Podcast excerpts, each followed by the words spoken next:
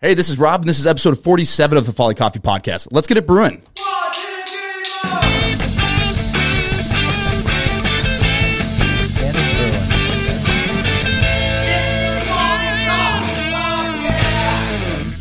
Hello, I am here with Kieran Folliard of What Do I Even Say You're Of These Days? of uh, oh I don't know I've gotten myself into so much trouble over all of the years but uh, certainly still involved with the whiskey business uh, with two gingers and Kilbeggan Distilling Company Ireland's oldest distillery and also with of course food building in northeast Minneapolis where we have uh, Red Table Meats, a salumi business, Baker's Field Flour and Bread, Stone Milling, uh, organic grain from here in Minnesota, and also with Alemar Cheese. I first met you. We're just talking off mic, so I'll kind of just do like a 30 second version of that conversation. But I first met you when a mutual friend uh, introduced us, and this is when Folly was it, nowhere and nothing and nowhere to be seen.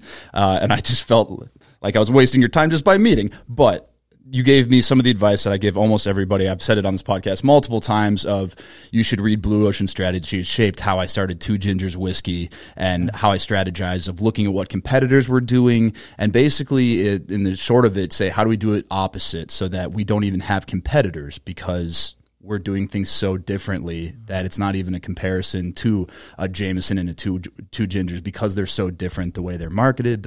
And uh, I had that realization. I go, this is a person who launched a highly successful whiskey brand in a highly highly competitive market especially when you consider liquor laws in the US with distributors not only do you have to compete and sell to try to get into stores but you also have to get share of mind and sales strategy at the distributor level adding this extra layer of complexity I go okay, if he, he read this book, maybe I should try to hone in my ADD and get get through this thing. And I, I think I read it in like a day and a half, and it uh-huh. just totally changed how I think about everything.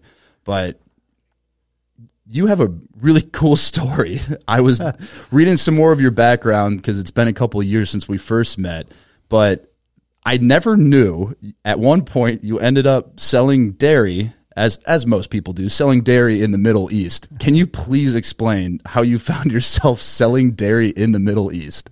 Uh, well, uh, I was very interested in adventure for sure. Uh, and I grew up in a farm community in the west of Ireland. And after college, uh, I remember seeing an advertisement in an Irish newspaper, the Irish Independent, and it was a half page ad. And they were looking for some recent grads uh, to go work. They were looking for four to go work in uh, Riyadh in Saudi Arabia to help launch a dairy products brand. It was an Irish company. It was um, owned by um, uh, two farmers, uh, Alistair and Paddy McGuckian from Northern Ireland. And of course, I applied for it. I actually got turned down for the job at least twice, uh, but I kept hounding them and telling them that they were making a mistake. and I just was. I was so fired up. I mean, you never saw a half page ad for recent grads in the newspaper at the time. And so this whole idea of adventure, uh, of launching, helping to be part of a team that was going to launch a brand, a brand new brand in the Middle East, I thought this is it. And so I really went after it and, you know, eventually, um, they, uh, they gave me the job and, uh, uh, I went out to Riyadh in 1977 and left. I was there 77, 78, 79 and, um, ended up uh, coming here in 1987. But it was a great adventure. It was probably a turning point for me in terms of what I really wanted to do in life because Alistair McGuckian, and in, particular Alistair, uh, was very visionary, but he was also very passionate about what he uh, what he did. And so the idea of acting on your ideas and bringing them to life, it, he made it seem like, uh, you know, you can do it if you absolutely believe in it because the challenges that he had building dairy farms in the middle of the desert you would drive through the desert and after a couple of hours you come across a square mile of sorghum grass growing eight feet tall with pin, uh, central pivot irrigation systems from nebraska pumping uh, warm water into the field uh, was mind boggling to me. I mean, this was wow, you can actually do this. And so, yeah, it was uh, it was a big moment for me to a realization of how I responded to that idea and to the challenge and the work. And so I think it kind of encouraged me uh, and still does to this day about acting on ideas. Were you there for the entirety of that length of time before you came to Minnesota? Uh, no, I was there 77, 78, 79. Okay. And yeah, yeah. And then uh, ended up coming here April 16th, 1987. What happened in between the time that you're in the? Oh, I was back in Ireland working. Yes, okay. yeah, yeah, yeah, yeah. I was back in Ireland. I wasn't just, yeah, I wasn't lying on a beach. Well, I'd never lie on a beach anyway because I don't like that. But uh, um, I could have been climbing a hill or, I don't know, doing something. But no, I was back in Ireland working for those, um, uh, well, almost uh, six years, I guess. Okay. Yeah. What, what ends up bringing you to Minnesota? Uh, well, one of the connections to here, of course, was the fact that when uh, I was in uh, Saudi, uh, we had a joint venture uh, with Cargill. And so, of course, Cargill, as you well know, is out of Minnesota here. Came here for a year, and, um, you know, 33 years later, I'm still here. Uh, um, for you know I don't know that's just life I guess you know and decisions that you make along the way and uh, you know choices that you make as well about what sort of a life that you want and then of course there are things like family and so family now they're in school and mm-hmm. blah, blah, blah. now they're out of school grandkids are going to school now so there and was your very first pub what was it molly Malone's molly Malone's how did the Mollie spelled M O L L I E, like the original Molly. what sparked the original idea from selling dairy in the Middle East, spending time back in Ireland, moving to Minnesota to I'm going to start a uh, I'm going to start an Irish pub here in Minnesota. Well, uh, you, I'm sure you've heard the term uh, or the phrase that uh, you know, most of the best ideas come from solving your own problem. Mm-hmm. my problem was that there were no Irish pubs here. There were American Irish pubs, good ones, uh, the O'Garas and McGoverns and people like that. Um, uh, but there wasn't what we would call a modern Irish pub uh, because they were multi generational and really had lost the connection to Ireland uh, for sure. And so uh, I just wanted to bring that that type of culture, I guess, and I wanted to be associated with it myself because I really felt that I, even though I didn't have a background in that business, I really felt I knew what the heart of it was about. It's a public house, the egalitarian mm-hmm. gathering spot. It's the place that no matter who you are, if you're happy with who you are, then you can go to the pub because the pub is going to be happy with who you are. And so, um, yeah, it was an adventure to say, right, I think I can actually do this and build a business out of it. What are the big differences between a modern Irish pub, like you say, and some of those generational pubs? Well, I think uh, if you look back uh, and the history of pubs in Ireland, I mean, it was people basically gathering in people's houses. Yeah, yeah, the public house. I love that story. And then eventually, of course, it transformed into being almost like a community center. And then it trend it, it, it develops into being uh, well this is you know this is my house because uh, this here are the people that go there and here's what they talk about or here are the activities there. And so it becomes very personal. It takes on part of who you are like-minded people still plenty of room for debate.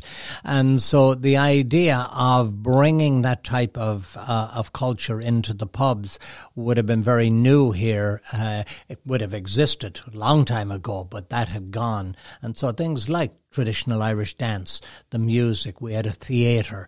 We had music every week. We had uh, the first ones to put a satellite on the roof to bring sports from Ireland, rugby, Gaelic football, hurling. And so these things were all part of it. Uh, pub quizzes. Uh, back this, there were no pub quizzes at the time. They just you didn't even hear of them. Now, of course, they're obviously they're everywhere. Uh, and then also um, the idea of um, you know, debate and discussion and the camaraderie and groups and the recognition of uh, the people that come into the place. Um, you know, knowing the person, knowing their name, knowing their drink, knowing their uh, family situation. That was very much a part of it in the early days for sure. You know, things do change though over time things changed as well with competition and um, changing needs out in the marketplace. Uh, you know, we don't need to harp on uh, change at the moment and uh, you know what that's doing to the hospitality world with COVID nineteen. Uh, but uh, at that particular time, yes, it was something new and and refreshing, I suppose. After I was done playing football in college, I had a bunch of free time and I learned that the rugby team was doing an Irish tour, a week long tour where they were going to go around Ireland playing different clubs around the country. And I'd never played rugby, but I said, well, I'm pretty big. So if I uh, lose the weight so I can run around a little bit, then maybe I can make this team with the goal of going to Ireland and made the cut and went over to Ireland. And one of my big takeaways is I think, especially as an American born and raised in Minnesota, you have this idea of what an Irish pub is. And it's almost like a lot of the pubs you encounter in the US, they're catering to that idea. You know, they want everything that you might think it would be. But the pubs that to me are the most memorable over there are the ones you're talking about. The when we play these clubs and then you go to their pub. Right. It's it is like you're going to someone's living room. Mm-hmm. And because we had played them and rugby is not like football where you hate your other team you pl- you play aggressively and beat each other up during the match and then afterwards you go drink with them which t- was maybe the coolest thing ever as a 22 year old Yeah. who had been playing football for 4 years Right. but th- that was a big takeaway for me is the Irish culture behind a, a, not just like the pub that they want Americans to come to, but the pub that they don't want Americans to come to are probably the ones that were the most compelling to me. Uh, well, I think no, they'd always be, be very open and welcome to people. Uh, in fact, I can tell you the uh, dozens of times that I've been told by uh, Americans who've gone to Ireland and they said, "Oh my God, I went into this pub down in Ballydehob, wherever uh, in the the west of Ireland where I'm from," uh, and said, "Oh, just we're chatting away there," and I tell them about my heritage and whatnot, and next thing somebody buys me a pint, Yep. and then somebody else buys me a pint, and uh, so I think there is um, there is a very strong affinity Yeah. between America and Ireland, not just because of the heritage. Uh, I, I should be very specific that this was St. Patrick's Day week, so there's Yeah. a very specific type of American they didn't want coming in their pub. okay. So when I say that, it was the American tourists there for St. Patrick's Day that they're like, we're good with not having that person in the here. We don't, yeah. Um, but that tell actually, you, they'd be very happy to have them at the minute. It's funny you I say can the- tell you, the pub trade Yeah. is uh, it's on its knees in Ireland at the moment, as it is here as Yeah. well in this country. Yeah, I, I ran into two uh, Irish guys in. I was visiting. My buddy was doing a homestay in Paris. I went to stay with him. We go to a Scottish rugby match. We go to a Scottish bar after. I run into two Irish guys. Like you said, they end up buying multiple rounds. I end up saying, if you ever find yourself where I'm studying in Barcelona, you can crash with me. I think in the U.S., you just say these things. They came and crashed with me. They stayed they for a did. full weekend. One, and I was like, this is, I, I, I think that was a really cool connection to have that echo. go, this is a fun way to live life that it's just, Yeah. why not? It all starts with a few rounds. So you go from Molly Malone's is Kieran's the Next, next, yep. and then is the local after that. And I think it was Kiffy. the Liffey. Yeah, uh, Liffey, Liffey. Yeah, and then, uh, uh, well, what's now the local, was Cooper, but uh, the local West End. over in St. Louis Park. Yeah. At what speed did this happen? Did you have that goal in mind that I'm going to start one pub and then see how quickly we can grow to two and three, or is it something that happened mm. organically? It happened more organically, yes. And, and you notice they all had different names. I just didn't want them all to look like a chain. And so they had their own, you could kind of tell that they had this, they were the same DNA, just like family members. Uh, but they all had their own personality as well on top of it. And that was important to me. Uh, you know, was it the best way to do it from a business standpoint? Maybe, maybe not. Uh, you know, it's difficult to say. Um, but uh, but they definitely did have their own personality, and that would have been more of my style of doing things. And that seems to be. You look at it now, and you look at the chains that are struggling because, especially millennials and younger, have if they see multiple locations, it's no longer somewhere I want to go. And now you see restaurant groups, especially when I was at Sam Adams, that that's the whole thing is restaurant groups that have multiple locations, but they're all part of the neighborhood and the community, as opposed to just we're going to see if this concept works here, here, and here, Right. And one will probably fail. Yeah, yeah, yeah. Uh, I think you know. Again, I mean, obviously, we're again. I don't. Everybody is experiencing it out there in the world. Um, you know where it's all going to go from this. Um, I'm not sure. I've talked to some people who've been in the business as long as I have even though I no longer own the pubs, they're with people that uh, that worked with me for, for years. They own them, uh, but you know some people who've been in it even longer than I have here, and really very successful people in the hospitality world. And I would say to a person, they all tell me that they just don't know where this is all going, mm-hmm. what it's going to look like in twelve months' time. I mean, we are going to recover from all of this clearly, uh, but what sort of uh, destruction takes place uh, before that recovery? Recovery takes place, I think will inform and will um, uh, give us what will probably be a whole new way of experience social socializing and, and get together with friends and family. And and that's the scary part is you look at this and you go, what is the day? Is there a day? Is it length of time? And that's the scary thing. It seemed like when this all started, it was going to be okay. The curve is flattened. We did it. There's enough beds for everybody. We're back, and it was kind of almost I, I sense from a lot of people that they're like, oh, this is like a long break. I get to work from home, and then it went from that to where we are now to what there's no solution in sight, especially when it comes to the restaurant industry. You lay plans in place that last two weeks, and that's been frustrating. We don't have a brick and mortar. It's even frustrating on our end when we're trying to figure out how to go about things. But we have wholesale partners that have made plans that are good for two weeks, and then a new rule comes out, and you're no longer viable. Mm. And and that's what's scary. Uh, the only one of the few good things to come out of this, I hope, is I do think people have a deeper appreciation for their local economy and local businesses, and are realizing that the dollars you spend locally are more important than ones that you might go to a chain restaurant and there may be a bit more intentionality, but like you said, it's really hard to predict the long term effects of what this, how this might affect people's ideas of going out and dining. Yeah, the restaurant business, bar business, hospitality business, whatever the overarching, the umbrella idea is, uh, was already struggling prior to COVID 19 because of issues of uh, inequality in terms of pay scales, uh, the whole issue of the minimum wage, uh, the issue of licensing, the issue of access to things like healthcare, uh, etc. And so the margins are very thin uh, at the best of times in the restaurant world. There's always examples of ones that are doing extraordinarily well, but it is a bit like uh, the general population that's they're the one percenters so mm-hmm. they're out there.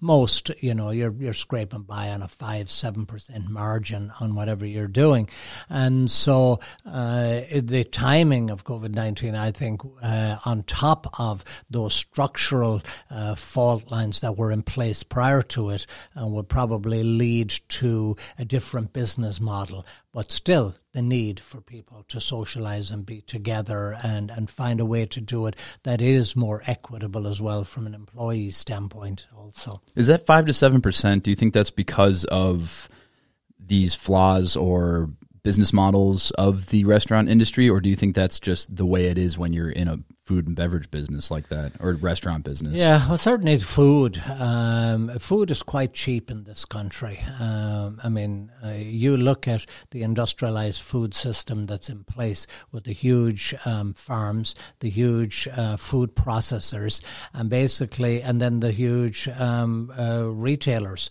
uh, the Walmarts, the Targets, etc. There's such pressure on to keep getting the cost of the raw materials down and down and down.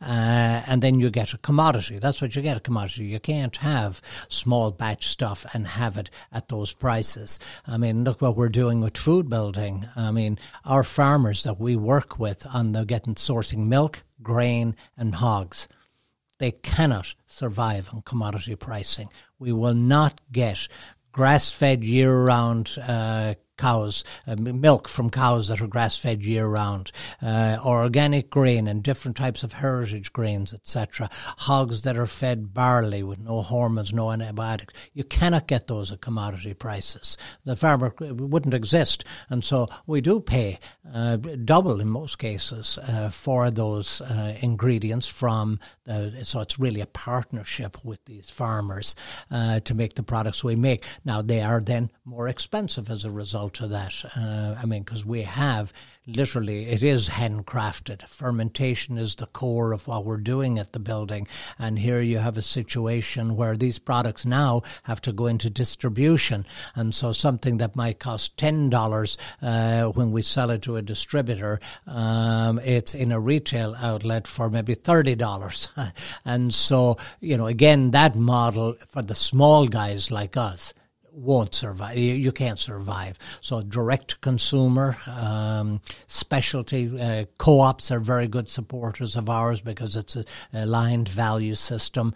Uh, and so it's going to be interesting to see where this all goes. Um, I mean, there's a direct parallel to, to coffee that people will look at a bag of our coffee for $15 at a grocery store or $18 online and go, why is this so expensive? And I go, you don't understand that coffee any less expensive than this, someone is being taken advantage of in the process of importing, of growing, of picking. Someone, if it's any less than that, someone is probably being taken advantage of.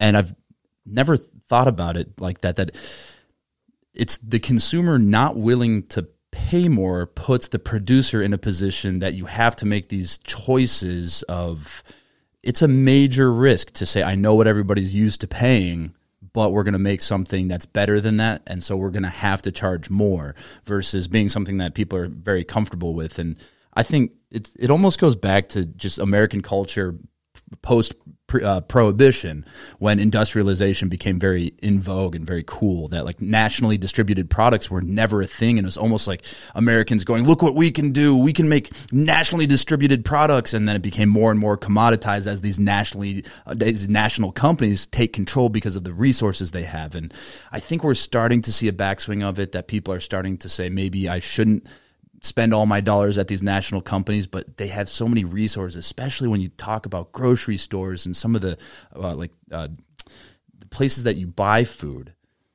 The difficulty I found with Folly and going out and selling to retail is that some of these large companies will lose money just to make sure that you don't get oh sure get the get the good space, get the promotion, get this or that, and with that, they can continue to drive prices down. And anyone who takes that risk, they will undercut more to make it seem more ridiculous. And it is a difficult thing, but we were just saying before this started that so, so food building for those who aren't familiar with it is this um, this amazing building you created mm. in Northeast. It has uh, Red Table Meats, Baker's Field flour, where you are milling your own flour, stone stone milling, stone milling your own flour in Northeast. Red Table I don't. I'm not super familiar with charcuterie, but I understand that there's a lot of like natural. Is it fermentation that you would call it within yeah, well, meats? it's dry aging. Uh, yeah. So it's salamis, uh, salumi being the overarching name. So salamis, whole muscle cures, and then uh, hams and uh, speck, and, and, along the lines of prosciutto and that type of thing. So it's all uh, pigs.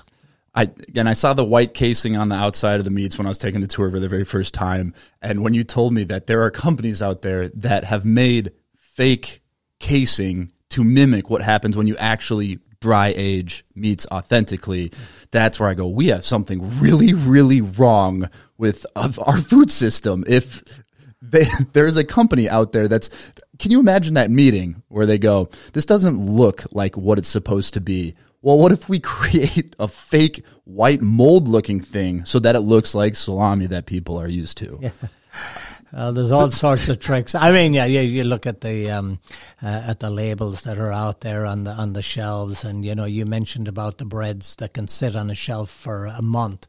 Well, anything that can sit on a shelf for a month, I mean, there's preservatives involved. Clearly, I mean, now so you are taking, you're altering um, uh, the actual food ingredients, the nutritious, flavorful foods uh, that we should all be, uh, that everybody should have access to, and that they should be value driven for sure. Uh, but you also don't need as much of those foods. Like our ham for Red Table Meats hams, you don't need six ounces of that on a beautiful sandwich. You need two ounces two ounces. You'll get all of the flavor, you'll get all of the nutrient value out of those two ounces with a beautiful piece of baguette, nice little spread of butter on it, and you're good to go.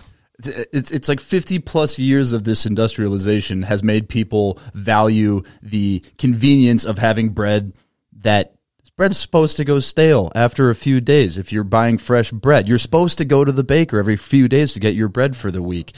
But the minor inconvenience and the couple of dollars, you're not caring that this ingredient list on your bread, which should be what three ingredients: yeast, water, salt, and Yeah. and flour, should be four ingredients. We actually even naturally leaven the breads, so no commercial yeast. so no commercial yeast. And it's like well that's mildly inconvenient even though it's much better for me. And a lot of people i have a gluten intolerance. No you have a, you have an intolerance of the ultra refined Right. sugars that when you pull it apart. But anyway i digress. Uh, food building you also have alemar cheese company. Alemar cheese, yeah, doing wonderful bries, camemberts, uh, French style soft cheeses. We're also doing cheese curds and uh, and some uh, very delicious mozzarella as well. and and then as and the most recent addition is kieran's kitchen which is as you put it a way to display everything that's happening in that building Yeah, Kieran's Kitchen's job. Uh, I didn't necessarily want to get back into the uh, the restaurant, um, cafe, market, bar business, uh, but its job is to highlight, promote. Uh, educate and build the brands in the building because we do have to be our own best um, promoters in that regard, telling the stories, telling, uh, talking about the farmers that we partner with. Um, uh, telling the story of the makers and how we go about intentionally making the products that are there on display. But then we also curate things to create a meal that people can also buy. Whether it is, you know, they can have a frozen meal, whether they can have it to eat straight away or take home and uh, heat up at home. And going back to the the weirdness of things that Americans consider normal is, I was telling you that on delivery days I- stop by like every other week for a sandwich at Kieran's, and it's a simple Italian sandwich. I, if I tell someone about, it, they're like, "Well, what's on it?" That because everybody's got to have the gimmick of the special sauce or this or that or this is why this sandwich is so different. I'm like, it's just it's a sandwich with Italian meats and lettuce and some cheese, and it's per- it's amazing. And they're like, "What's so amazing about it?" And it took me a second, but I go, "Oh, everything on that sandwich is coming and made from within that building." So it's on the bread that's being stone ground and baked in house. It has cheese that is being fermented in house. It has meats that are being cured in house, and everything just comes together. That you go, this is a simple sandwich, uh-huh. but it's the the you can just taste the quality difference.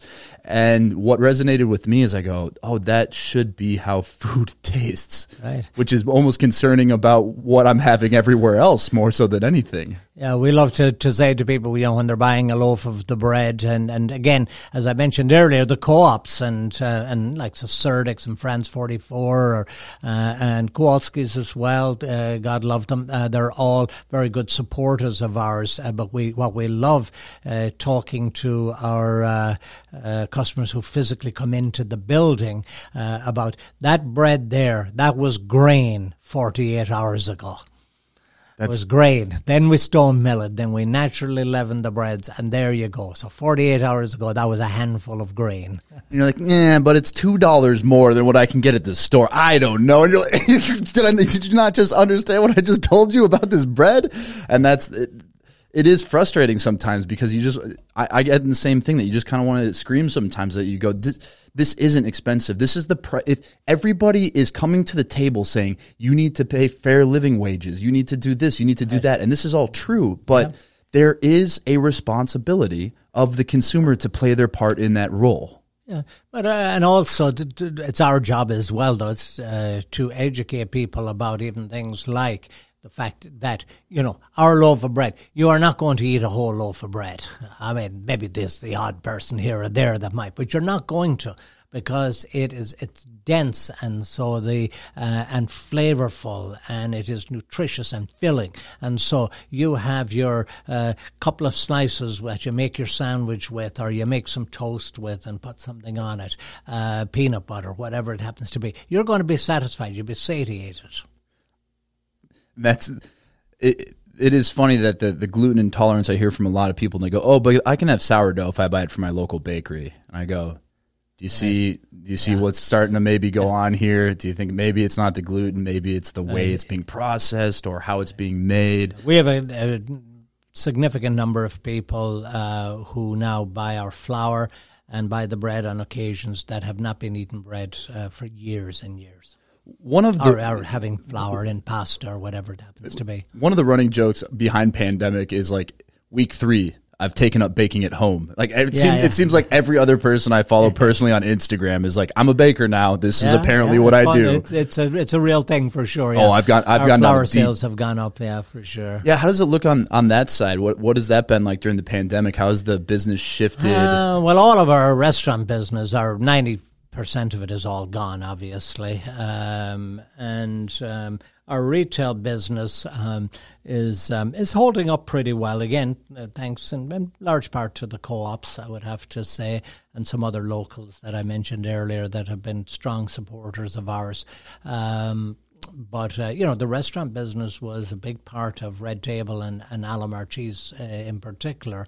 Uh, also the the bread side of things, and you know there's it's devastating out there to look at the hospitality industry and what has happened. Um, yeah, it's uh, you see people's lives work, uh, and you know it's just slipped away um, uh, downtown Minneapolis. Uh, I think you know there's a lot of discussion going on right now about what needs to take place to get that to come back, and you know it's a it's a complex issue. So it Yeah. is um, because there's a lot of things there that also were underlying uh, cracks in the system prior to COVID nineteen that just get. Um, exacerbated under these conditions and so there's a lot of work to be done but again you know human beings they're very uh, resilient and uh, and adaptable, and there will be. I think you know it'll be tough for a few years, but obviously you know we'll figure it out as well. It'll be really interesting to see what comes out of this in terms of a creativity standpoint. We've already seen some incredibly like fast acting, creative approaches to all of this,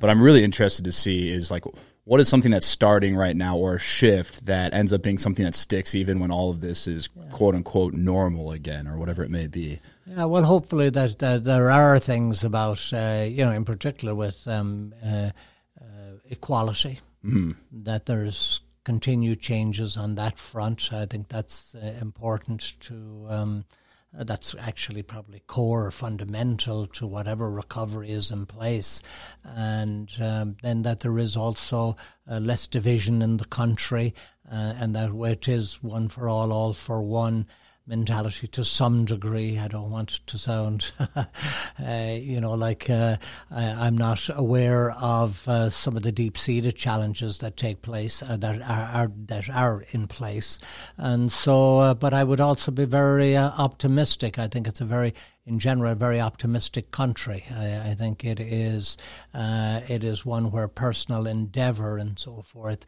does get um, uh, does get an opportunity. You know. Um, and so po- hopefully that is the case, and in 18 months' time that we're uh, people are doing better, we're looking more optimistic and a bit more united. And, and I personally, I I like to think that discomfort and sometimes struggle can lead to great things, and that it's it's almost the opposite would be well, comfort just leads to.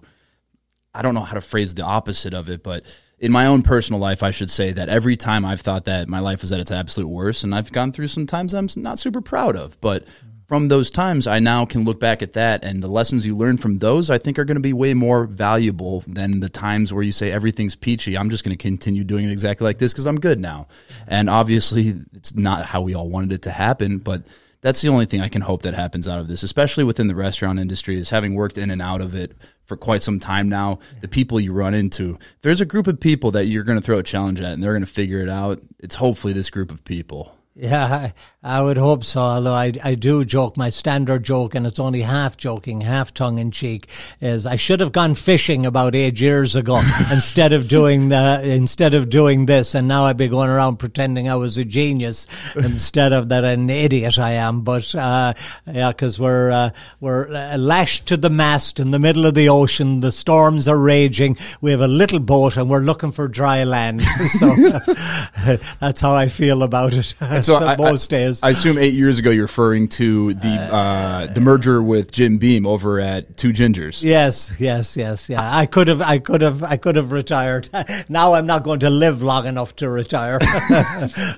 So how, how did that come to be? What what was the time frame from launching Two Gingers to joining up with Jim Beam to then deciding food building is going to come together? Uh, they, I guess they, um, uh, well, the Logic Two Gingers, what happened was that Beam bought, um, uh, bought the distillery in Ireland. Kil- I, I didn't Kilbeggan? own the, yeah, Kilbeggan Distillery Company, and uh, I did so. I did not own the distillery, so they were making two gingers for me. Our blend, our brand, that was created. It was for the pubs originally only. I decided to take it out of the pubs. So with the three tier system, I sold the pubs to the people that worked with me and took it on the road. And so it really was um, only eighteen months afterwards that uh, the Beam bought two gingers. And so I'm still on contract with them and do some work with them on the brand side of it. And, um, uh, you know, and that's been, you know, good relationship. They're smart people. The Irish business, Kilbeggan Distilling Company, is a pretty small part of their overall portfolio, uh, but a, a, a growing one, but very small. And so, you know, yeah, I decided, you know, well, I better keep myself uh, keep myself active in this uh, food business. Um, you know. Uh, staying back close to the roots of farmers and makers seems like a brilliant idea. And uh, boy, what an eight years it's been, or well, seven years, I suppose it's been. It's uh, it's tough going. So j- just 18 months between launching Yeah. two gingers and when this acquisition happened. Well, I tell people that, that it was probably 25 years, you know, because, you know, you're learning stuff all along the, uh, the road from the beginning of the pubs, relationships that you're building, uh, insights that you're gaining. Um, and so, you know, that level of, of, of uh, the curiosity that you have is taking all of that on board and then you're taking action based on the curiosity and things that you learn. And so it might have seemed like, yeah, a relatively short amount of time. Uh, if it was 25 years ago, that would not have happened in 18 months. And so again, I had a lot of knowledge and a lot of experience that had been built up over all of those years. What were the key insights with two gingers that you think allowed it to have the success it had? Uh, well, I can tell you for what. Well, you start with a really good product, and so uh, the Kilbeggan Distilling Company and their master distiller at the time, Noel Sweeney, uh, brilliant guy. He's one of like 120 people that's in the Worldwide Whiskey Hall of Fame, and a brilliant blender and distiller. And so um, I, uh, you know, so you start with a really great product, but mine was I wanted it to be the public house type whiskey. I wanted it to be accessible to a broad. Um, segment of the population from a price standpoint, uh, from a quality standpoint, and from an attitude standpoint as well. And uh, also then Big Ginger. Uh, so we trademarked Big Ginger because I wanted people drinking it in the summer uh, and not just in the winter time. I mean, I've gone back now when whiskey wasn't nearly as popular as it was as it is today. I mean, the the the sh- change in the whiskey market in the last seven eight years. I mean, it's extraordinary. I've been hoping that the uh, salami business and the stone milling flour and the cheese business would uh, would move as quick, but uh, no, it's it's, uh, it's a little bit different. I told people, uh, you know, God, it should be the other way around. People should be more excited about the food and the stuff than the booze side of stuff. And I said, you can't live without without food. And uh, somebody said, well, I'm not sure you can live without the booze, but you know, obviously one can. so it does. Some people should, but uh, no, it's uh, yeah, it's been an interesting journey. How did you find the makers that you work with at the food building? Did you have these relationships already identified, or did you go? Did you have a a set idea of the types of business that you wanted to have? Well, there, there is something about timelessness and, and, and, and timeless businesses. So Mike Phillips, who's my partner in Red Table Meats, Mike had uh, uh, and had a relationship with an old uh, uh, colleague of mine, Stephen Brown, who was the chef with me when I opened the local first, and now he has Tilia and St Genevieve. And so he introduced me to Mike, and Mike knew um, Steve uh, for Baker's Field, and I had known Keith Adams uh, with Alemar uh, through another relationship. So they're really all relationships that have been built over the years and connections. And, uh, you know, you think about things that have been around for a long time. Stone milling flour. I mean, shit, they've been doing that for thousands of years, right? uh, dry curing meats in the caves in in Europe and in the Middle East. They've been dry curing meats again for centuries. Uh, uh, churning milk uh, to make butter and cheese centuries it's been done for. And so these are timeless uh, products. Uh, they have great nutritional value.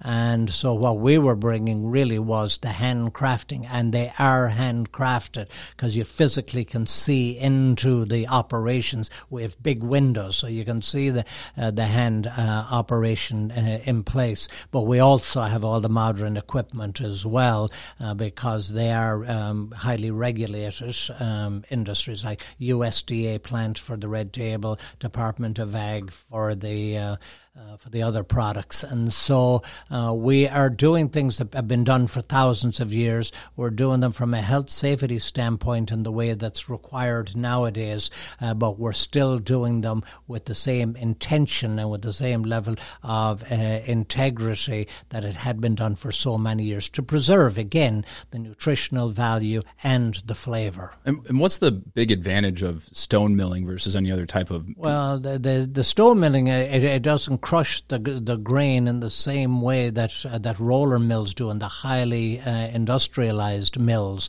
And so the bran, the German, the endosperm, uh, uh you're taking uh, the majority of that and keeping it intact. Mm. whereas you know your commercial mills, it's heavily just the endosperm, which is basically white flour, mm. which is um, basically starch sugar.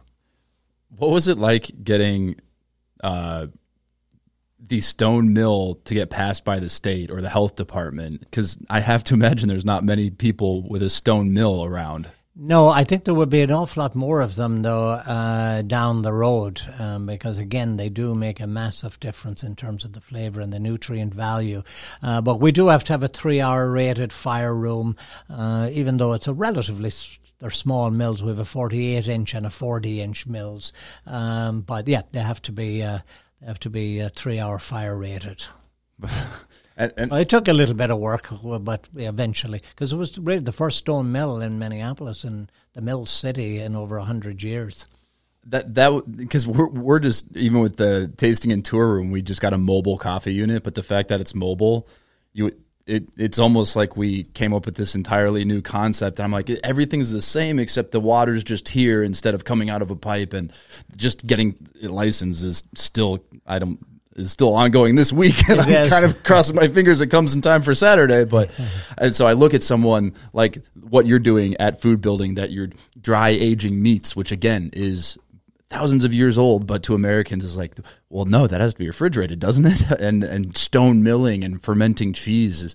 Did you have to educate the health department or work with them on what you're doing, or is it something they're somewhat familiar with? Um, well, with regards to red table meats, we certainly had to work with the USDA. Uh, the local inspectors had not had any mm. experience of it, uh, but this is where the great uh, institution that is the University of Minnesota, uh, their uh, agriculture department, which is uh, as good as anything that you probably find anywhere in the world, um, were uh, and continue to be an extraordinary resource for us.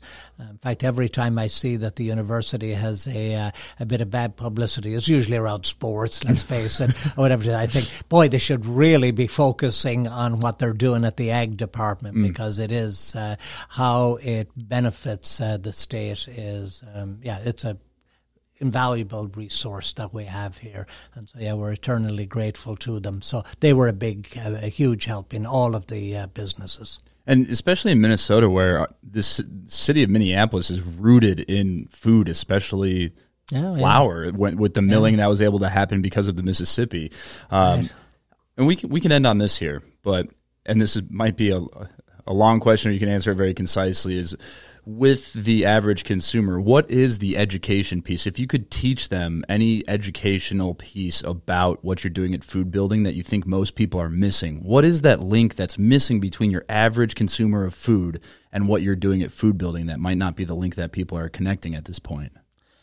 Well, I think the uh, probably the single biggest thing that people can do is to, um, you know, everybody they all everybody makes their own choices you mm-hmm. know and they have their own value system and they inform themselves and they make those choices based on their personal circumstances. So i never question or query but for people who are interested in where their food comes from, how are the people in uh, on the chain? Uh, in our case, it's a short chain. It's a farmer and a maker, uh, basically. Uh, how they are treated and how it all works together for people who are really interest in that, that's who I would say, that's who we're talking to. They can absorb themselves into uh, finding out through our website, foodbuilding.com.